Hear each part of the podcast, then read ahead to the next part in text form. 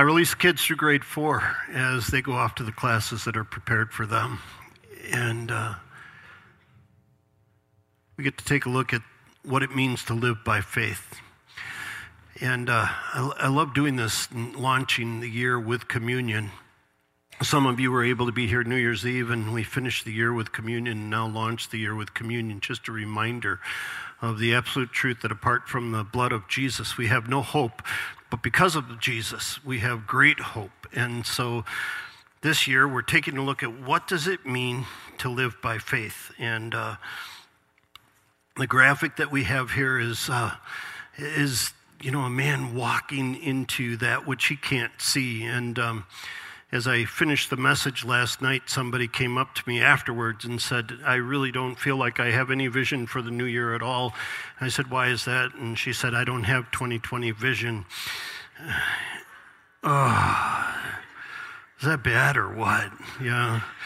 And she made me promise that I'd share it. It wasn't Karen. Okay, so, but this idea of this uncertainty as we look forward. And it's interesting, I read a, a, fascinating article that looked back over the last 300 years and the significant things that happened in the 20s of each of those decades, and uh, with some with some predictions of what the 20s hold for us here.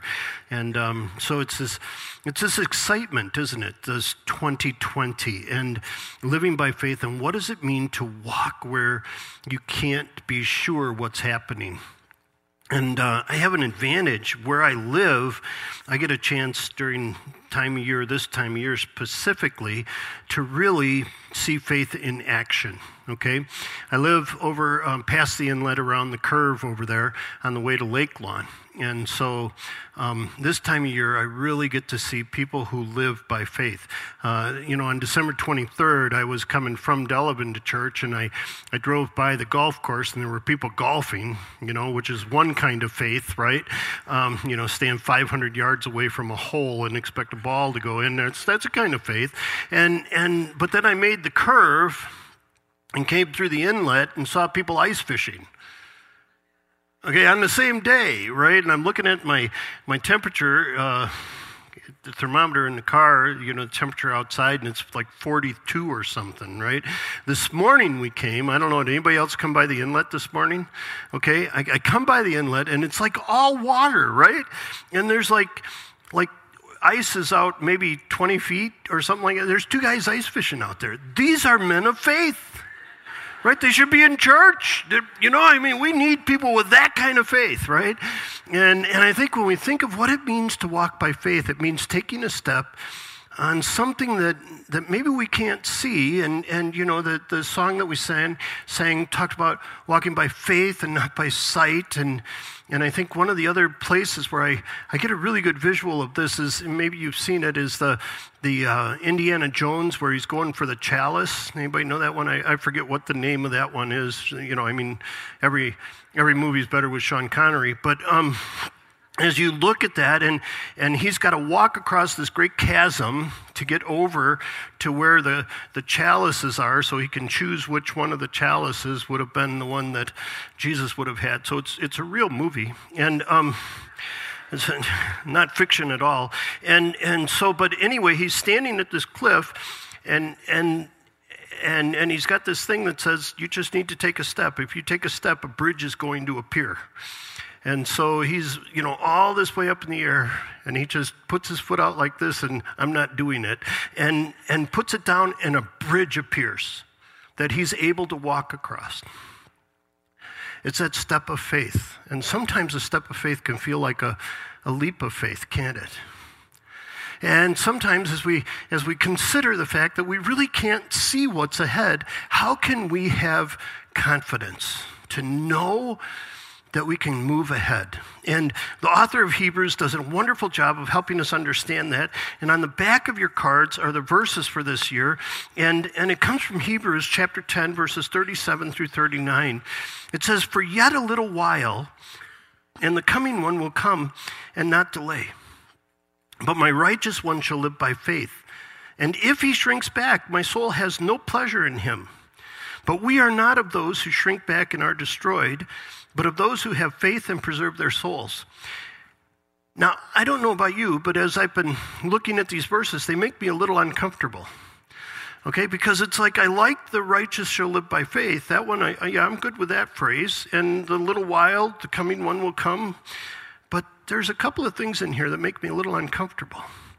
And so I'm excited about this because I want to unpack that for us over the next week or two to be able to take a look at what does it mean for us to live by faith. And the author of hebrews does a wonderful job of this. Of course we know that he's he's the one who gives the definition or the description of faith in scripture.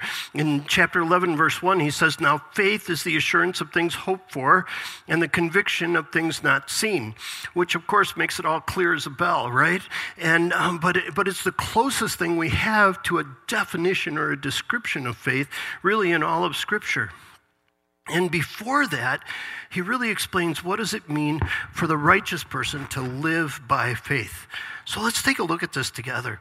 And as we do this, we're going to see that we can live by faith because of the confidence we have in Jesus. So the passage we're looking at is from, from verse 19 to verse 39 of chapter 10 of Hebrews.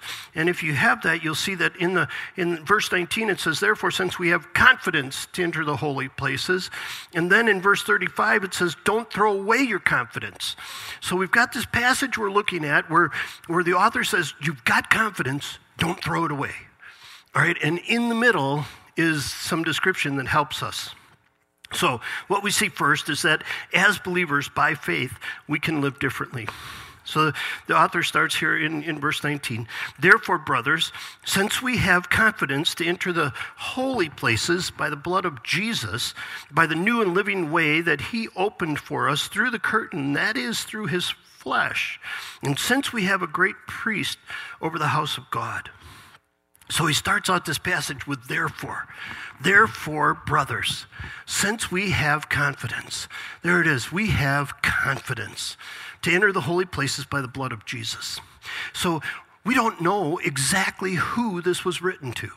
When we don't know exactly who wrote it. You know, a lot of the letters of Scripture, they, they, they give us an indication of who it is. Actually, this isn't written like a normal letter in the New Testament. It doesn't have who it is, who it's being addressed to, and the normal structure of a letter. So there's some who say it's not really a letter, but but it, it, seems to have a lot of the characteristics of a letter. But it also has a lot of characteristics of, of, of a sermon. And he actually says at the end of his letter, he says, I appeal to you, chapter 13, verse 32, brothers and sisters, bear with my word of exhortation, for I've written to you briefly. So he's saying, I've given you this brief exhortation, or this brief encouragement, or this brief challenge of how to live your lives. So while we don't know the author and we, we don't really know the exact audience, we could be pretty sure that this audience that this was written to was a group of Jewish people who were followers of Jesus.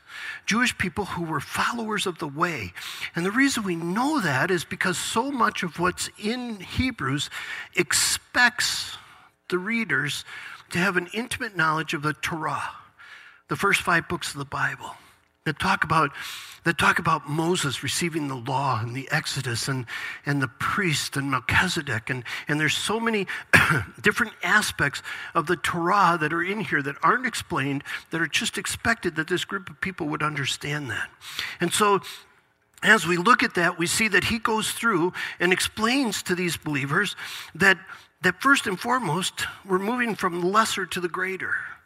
Okay, he uses a, a, a type of writing which takes the lesser and presents the greater so that people can understand what that means. And so he starts out by saying that, that, that Jesus is a superior revelation to the revelation that was before. The revelation before came through the prophets, but now God has spoken through his son. So there's a superior revelation. And then it talks about him being superior to the angels that he's superior to the angels because angels are ministering spirits and, and, and they have a message. Uh, Jewish tradition at this time would say that the, that the law came through angels. Not that, not that angels gave the law, but that angels were involved in the transmitting of the law to the people, the first covenant. And so, so he's saying he's superior to the angels and to the law that they brought. His, his, his law is better. And then it says that he's superior to Moses, which would be like for the Jewish people, whoa, how can somebody be superior to Moses? Because Moses is like, ooh. And, and so he goes on to say, listen, Moses built the tabernacle. Moses was given the design of the tabernacle from the tabernacle that was in heaven. And so he built that tabernacle on earth.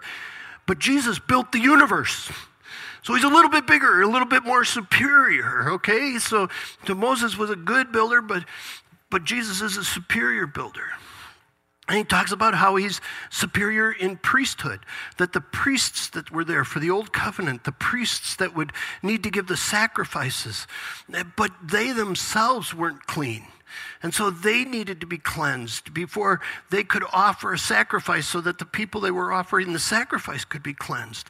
And along comes Jesus who doesn't need to be cleansed because he's perfect. So he's superior to the priests. So he's superior in revelation. He's superior to the angels. He's superior to Moses. He's superior to Melchizedek and he's got a superior sacrifice. The sacrifices that were offered by the priest were offered over and over and over because they were not sufficient. But the offering of Jesus as himself as a sacrifice, Hebrews tells us, was able to save to the uttermost. He sacrificed once for all. It was a once for all finished sacrifice of Jesus. So his sacrifice is superior. The covenant that he gives is superior. All right, the covenant that, that he held, and we just celebrated it here. He held up the cup and he said, This is the new covenant in my blood. And so the new covenant is superior.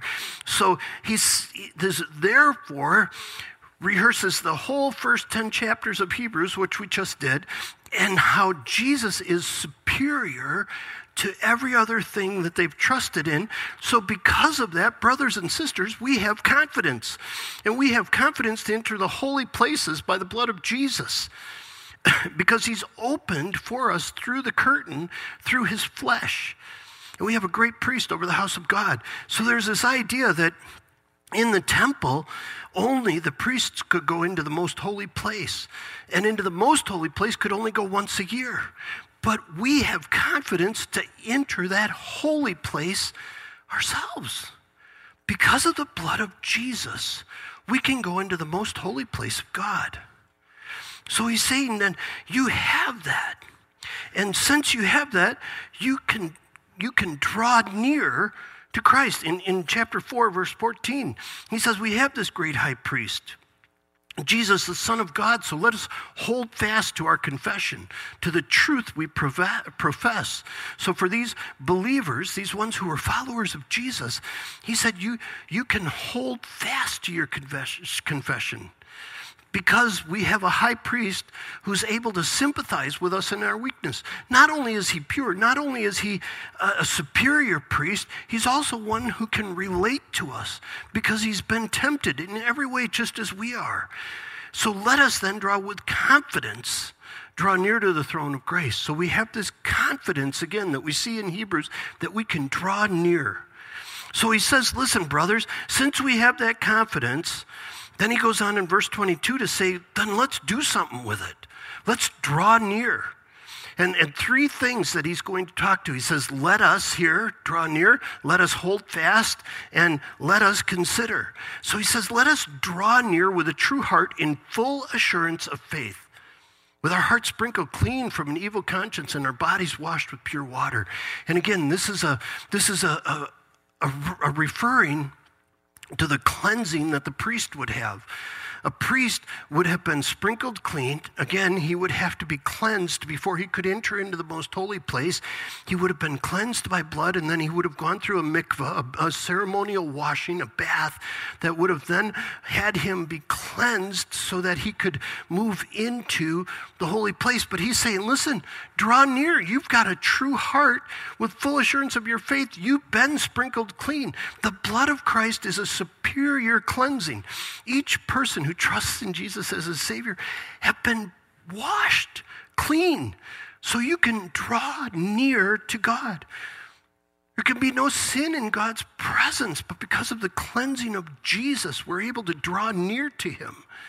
It says, Let us draw near let us hold fast to the confession of our hope because he who promised is faithful. See, if you've been rescued by Jesus, if you've been set free, if you've been, if you've experienced the joy of knowing that you have eternal life because of Jesus, it means that He's reached down and rescued you. He, he's reached down, He's grabbed you, and He's rescued you. And John 10 says He holds you. And it says, then the Father holds you. Now think about that. Think, think about what that does for you as you hold on to your confession. I believe with all my heart that I have eternity in heaven waiting for me. I have eternity with Jesus waiting for me because he rescued me, because the Father has me. And if I thought that wasn't good enough, the Holy Spirit seals this all. All right? So he's saying, listen, hold fast to that confession because God is faithful. See, if my if my salvation depends on me, I've got to worry whether or not I'm faithful, but it depends on God. And God is faithful. And what he's promised he will do. So, so let us draw near to God. Let us hold fast to that confession. Let us consider how to stir one another up to love and good deeds. I love that. Author of Hebrews in, in King James, it says, Let us consider how we could provoke one another to love and good deeds. And, and, and I love that because I'm naturally pretty good at provoking people, all right? And but I'm not always naturally good at provoking people to love and good works. And so to stop and consider what does it mean for us because of the confidence we have in who Jesus is in our lives, because of the confidence we have in our salvation, we're, we're figuring out ways to encourage one another and, and stirring one another up to love each other and to love that which God loves and to do the good works that He's given us to do. And he says to do that, you can't neglect meeting together, as is the habit of some, but encourage one another. And all the more as you see the day drawing near. So as he's talking to him, he's saying, listen, the way to stir each other up, the way to encourage each other to love and good deeds is to, to get together with each other. Right? It's not, a, it's not an individual thing. And a lot of times we talk about the fact that you need a personal relationship with Jesus Christ to go to heaven, and that's true. But you're not saved into an island, you're saved into a family. And see, we need to get together, not neglect meeting together. We need to get together so that we can encourage one another. So if you're out there all on your own, whew, man, you're susceptible. See, that's why we come together here. It's why we come together in small groups. It's why we come together in, in, in fellowships. And, and it's why we do that so that we can, we can encourage each other to not neglect the things that we're stirring each other onto. So we see that as believers, we can live differently. The second thing we see is as believers, not living by faith brings judgment. Now, this is a harder part of the passage this part of the passage and this part of Scripture is a part that gets lots of conversation. And it gets lots of conversation because it makes us feel uncomfortable. And that's what I believe what the author of Hebrews intended for it to do. He didn't intend for it to bring fear into our lives, he intended for it to make us uncomfortable. So we'd ask our question where are we in this?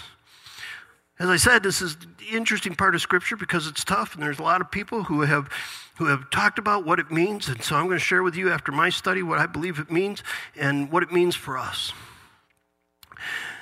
The author goes on to say, For if we go on sinning deliberately after receiving the knowledge of the truth, there no longer remains a sacrifice for sin, but a fearful expectation of judgment and a fury of fire that will consume the adversaries. Okay, so this is pretty severe, right? If we go on sinning deliberately after receiving knowledge of truth, there's no longer any sacrifice for sin, but a fearful expectation of judgment, a fury of fire that will consume the adversaries. Now, as we look at this, we could say, wow, that's really hard for whoever those adversaries are. Okay? Well, in, in Psalm 139, verse 20, it says, They speak of you with evil intent. Your adversaries misuse your name. See, the adversaries of God are the ones who misuse the name of God. You think of the commandment, right? It says, shouldn't take the name of the Lord your God in vain. When I was a kid, I was taught that means don't use the name of God as a swear word, and, and that's part of it. But there's more than that. See, misusing the name of God, misusing the name of Jesus. And he's writing to these, to these people in, in, in the Hebrews, and, and he's telling them, listen, don't be adversarial with God. If you choose to continue to sin, there's a judgment that's coming. And he goes on to explain again what that means. He says, Anyone who has set aside the law of Moses dies without mercy on the evidence of two or three witnesses. Okay, so again, he's going from the lesser to the greater. The lesser is the law of Moses, the greater is the law of Christ, or, or, what happens, the new covenant. The lesser is the old covenant, the, the greater is the new covenant. And he says, anyone who set aside the law of Moses died without mercy. And that comes from Deuteronomy chapter 17, verses 2 through 7, where it talks about if, if someone within the community, the Jewish community, under the old covenant was found to be worshiping something other than God, if they got involved in the worship of idols, what was supposed to happen is they were supposed to, on the, on the uh, evidence of two or three witnesses, they were supposed to be found guilty, taken outside the camp, and stoned, and the witnesses were supposed to throw the first stones. Okay, because listen, God won't share his glory with another. And so the author of Hebrews knows that the Jewish believers understand and know this, he says, How much worse punishment do you think will be deserved by the one who's trampled underfoot the Son of God and has profaned the blood of the covenant by which he was sanctified and has outraged the Spirit of grace? So, see, this is why I say, I, I, believe with all my heart, this is, this is talking to believers because it's talking about a person who was sanctified, a person who was made holy, a person who had experienced salvation in his life. And it's saying, how much worse punishment do you think will be deserved by one who's done that, who has misused the name of Jesus? Is basically what it's saying, trampled underfoot the Son of God and profane the blood of the covenant. See, we have confidence that we have a relationship with God that's been restored because of Jesus. We have the righteousness of, of Jesus has been credited to my account so that I can draw near to God and He sees me just as if I've never sinned. And, and my sin has been credited to Him and I have been set free. And because of that, I'm a Christian and I have named the name of Christ. And so if I continually, deliberately sin, if I, if I live the same exact lifestyle as I lived before I came to know Christ, if I deliberately choose things, listen, if there's things in Scripture that it says not to do, and if I deliberately keep doing these things, I can expect that there will be punishment that's deserved by me. And he goes on to say, you know, um, we know him who said, Vengeance is mine, I will repay. And again, the Lord God will judge, next slide, please. The Lord, Lord God will judge his people. It's a fearful thing to fall into the hands of the living God. We know him who said, Vengeance is mine, I will repay. Now, I don't know about you, but when I've read that in Romans, I've been like, I'm really glad because I know people who need vengeance poured out on them, right? You know, I mean, I'm not going to do it, but boy, is God going to get you, okay? This passage says, that if you've trusted in Christ, if you claimed his name, and you choose to sin deliberately, you can expect that vengeance of God. Now, I want to be really clear here. Okay, I want to be very, very clear. We are not talking about losing your salvation. Not at all. That's not what this is about. Okay, because Jesus has rescued you all right? And the Father has you. Okay, you have confidence. And this is, listen, don't forget the first part of what we talked about. You have the confidence that you've been held. But listen, sometimes, sometimes we take advantage of the grace of God, don't we? I mean, I know what I'm doing is wrong, but I know that God has to forgive me because of Jesus. All right? Any of you ever thought that? Subconsciously, even? Okay? Now, I don't know about you, but that's a problem I have. Now, this isn't talking about the author of Hebrews is not expecting us to live perfect lives. Although it's very, very important to understand that Jesus did not save you from sin so that you could continue to sin.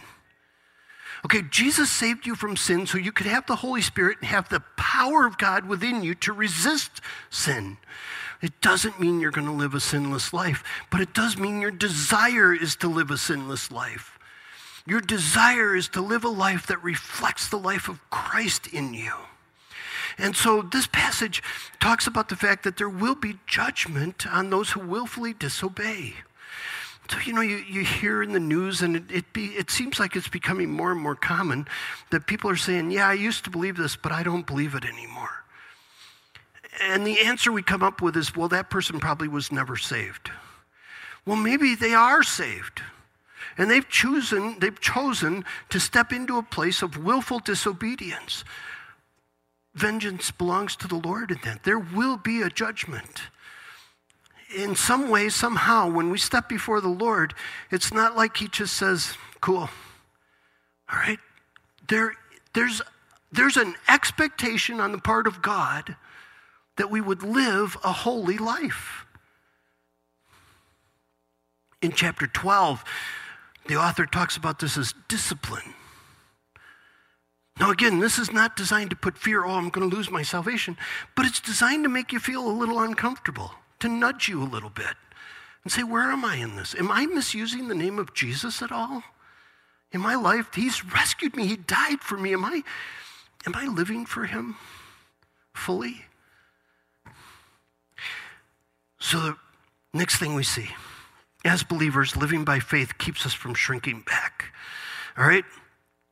We got we, we, we got to keep ourselves from being those people who willfully sin. I, I don't want to be that. Do you? No. I'm going to answer for you. You don't want to be. Okay? So, as believers, recall the former days when, after you were enlightened, you endured a hard struggle with sufferings, sometimes being publicly exposed to reproach and affliction, and sometimes being partners with those so treated. For you had compassion on those in prison, and you joyfully accepted the plundering of your property, since you knew that you yourselves had a better possession and an abiding one. This is great. This is really why he wrote the letter, I believe. This is the, the section where he starts talking to him, and he says, I know you've experienced suffering. And I know that as you've experienced suffering, it could cause you to give up, but don't do it. Okay, he says, recall when you were enlightened, when you first received the, the, the amazing message of Christ, you endured the struggle, you endured the sufferings, you endured being publicly exposed to reproach and affliction. You were part of the people who were in prison. See, and, and at this point in time, when this, uh, when this was written, if you were thrown into prison, your chances of survival depended on people from the outside bringing you stuff, bringing you food and those kinds of things. And so, what would happen though is the people who brought that to you would be identified with you. Okay, and so for a lot of these people, they had compassion on those in prison, which caused them to be partners with the ones who were being mistreated. And it says, You joyfully accepted the plundering of your property. Can you imagine? Can you imagine being associated with someone who called themselves a Christian and because of that, your property got plundered? I think of, I don't know if you know the I Am N movement, okay? It's, it's in the Muslim world, and the Arabic letter for N is put on the houses of believer for Nazarene. And it's put on the houses of believers or the businesses of believers. And, and because of that, they don't do business or they plunder or they destroy the property. So just claiming the name of Jesus, Nazarene, causes you to be susceptible to this.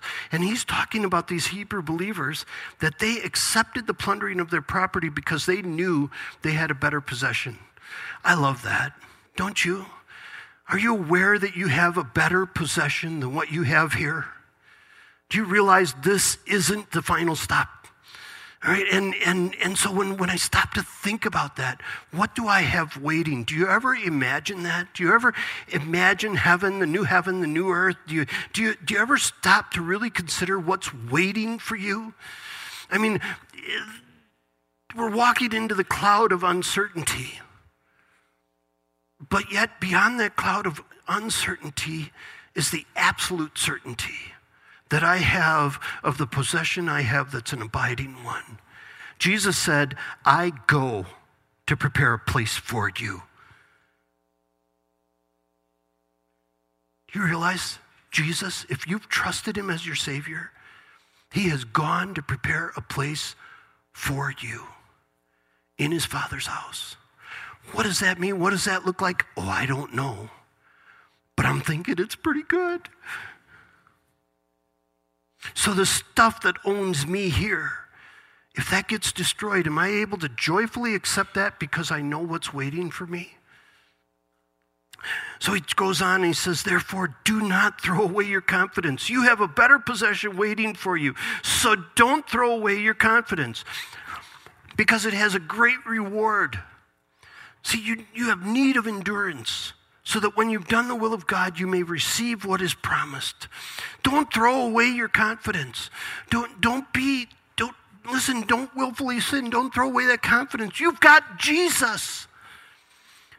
He's superior to everything. How could you want more? You've got Jesus. Don't throw away that confidence. But you have need of endurance. You have need of endurance. How many of you have seen the movie Overcomer?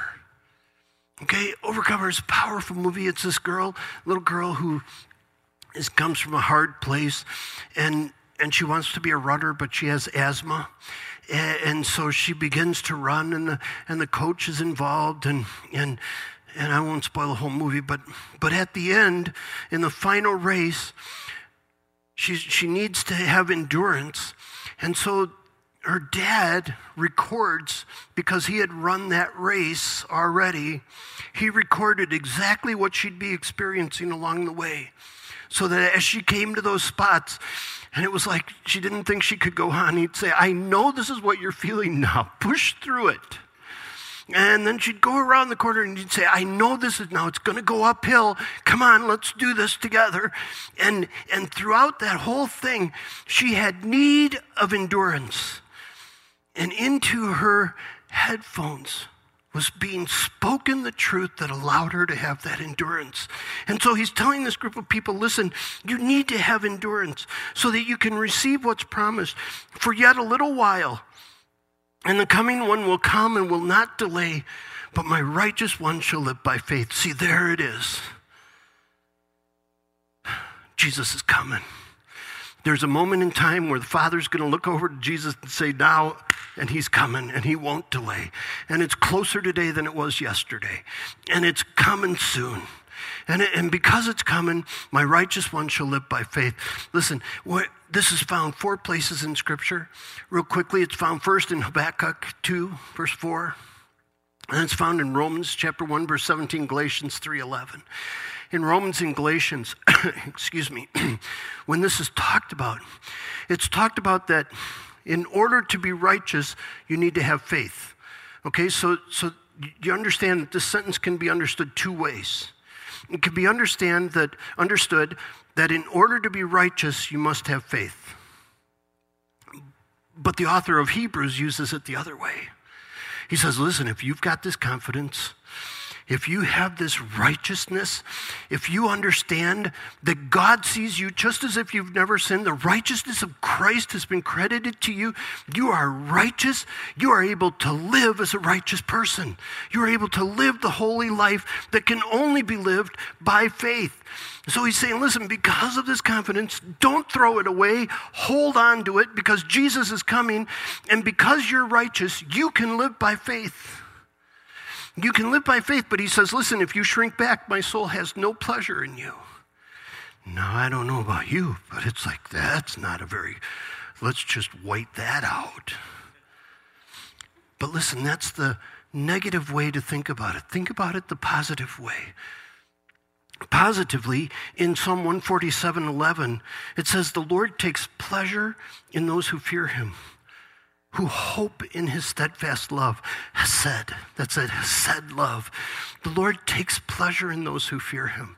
Listen, positively, if you live by faith, if you hold on to the confidence, if you encourage one another in this, positively you experience the pleasure of God. Negatively, the author of Hebrews wants you to understand if you don't do that, you don't experience the pleasure of God, that He has no pleasure in you. In chapter 11, he says, without faith, it's impossible to please God. So, living by faith allows us to live in the pleasure of God. Choosing to shrink back allows us to lose his pleasure. He says, but we are not of those who shrink back. I love this verse. I love this verse. We are not of those who shrink back and are destroyed. We're of those who have faith and preserve our souls. See, that's who we are. And I love that these are our verses for the year because, listen, it's we. It's who we are. If I'm going to, if I'm going to live by faith, I need you to live by faith. And if you're going to live by faith, you need me to live by faith. We need each other to live by faith. Otherwise, we're going to shrink back. See, we are not of those who shrink back.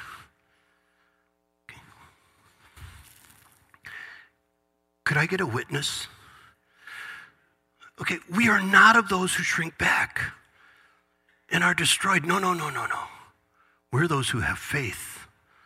That's who we are. Right? See, so we need to be encouraging each other. We need endurance. We need that. We need that spoken into our lives. And listen, if we're going to walk by faith, and I know it's still nebulous, what does that mean? It's going to get unpacked for us over these next few weeks to really try to wrestle through what does it mean to live by faith and to take those steps that are courageous and those steps that reflect the light of Christ in our lives. So what? Consider the confidence you have in Christ could I ask you to really do that this week? Really consider the confidence you have in Christ. And listen, if you don't have confidence in Christ, if there's ways that you're like, ah, I guess Jesus is my Savior, or, you know, do you have confidence in Christ? And how does it cause you to live even more by faith?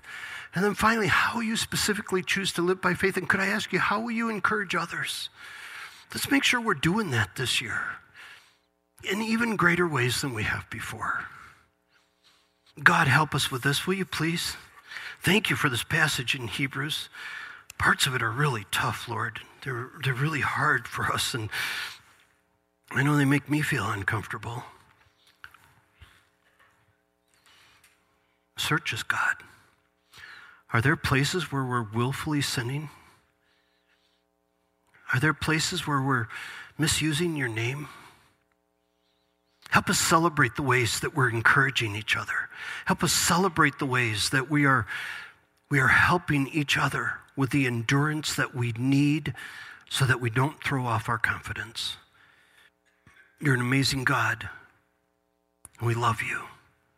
It's our desire to serve you. So help us, God, I pray in your name. Amen. May I please ask you to stand and hear God's good word for you? It comes from the end of Hebrews.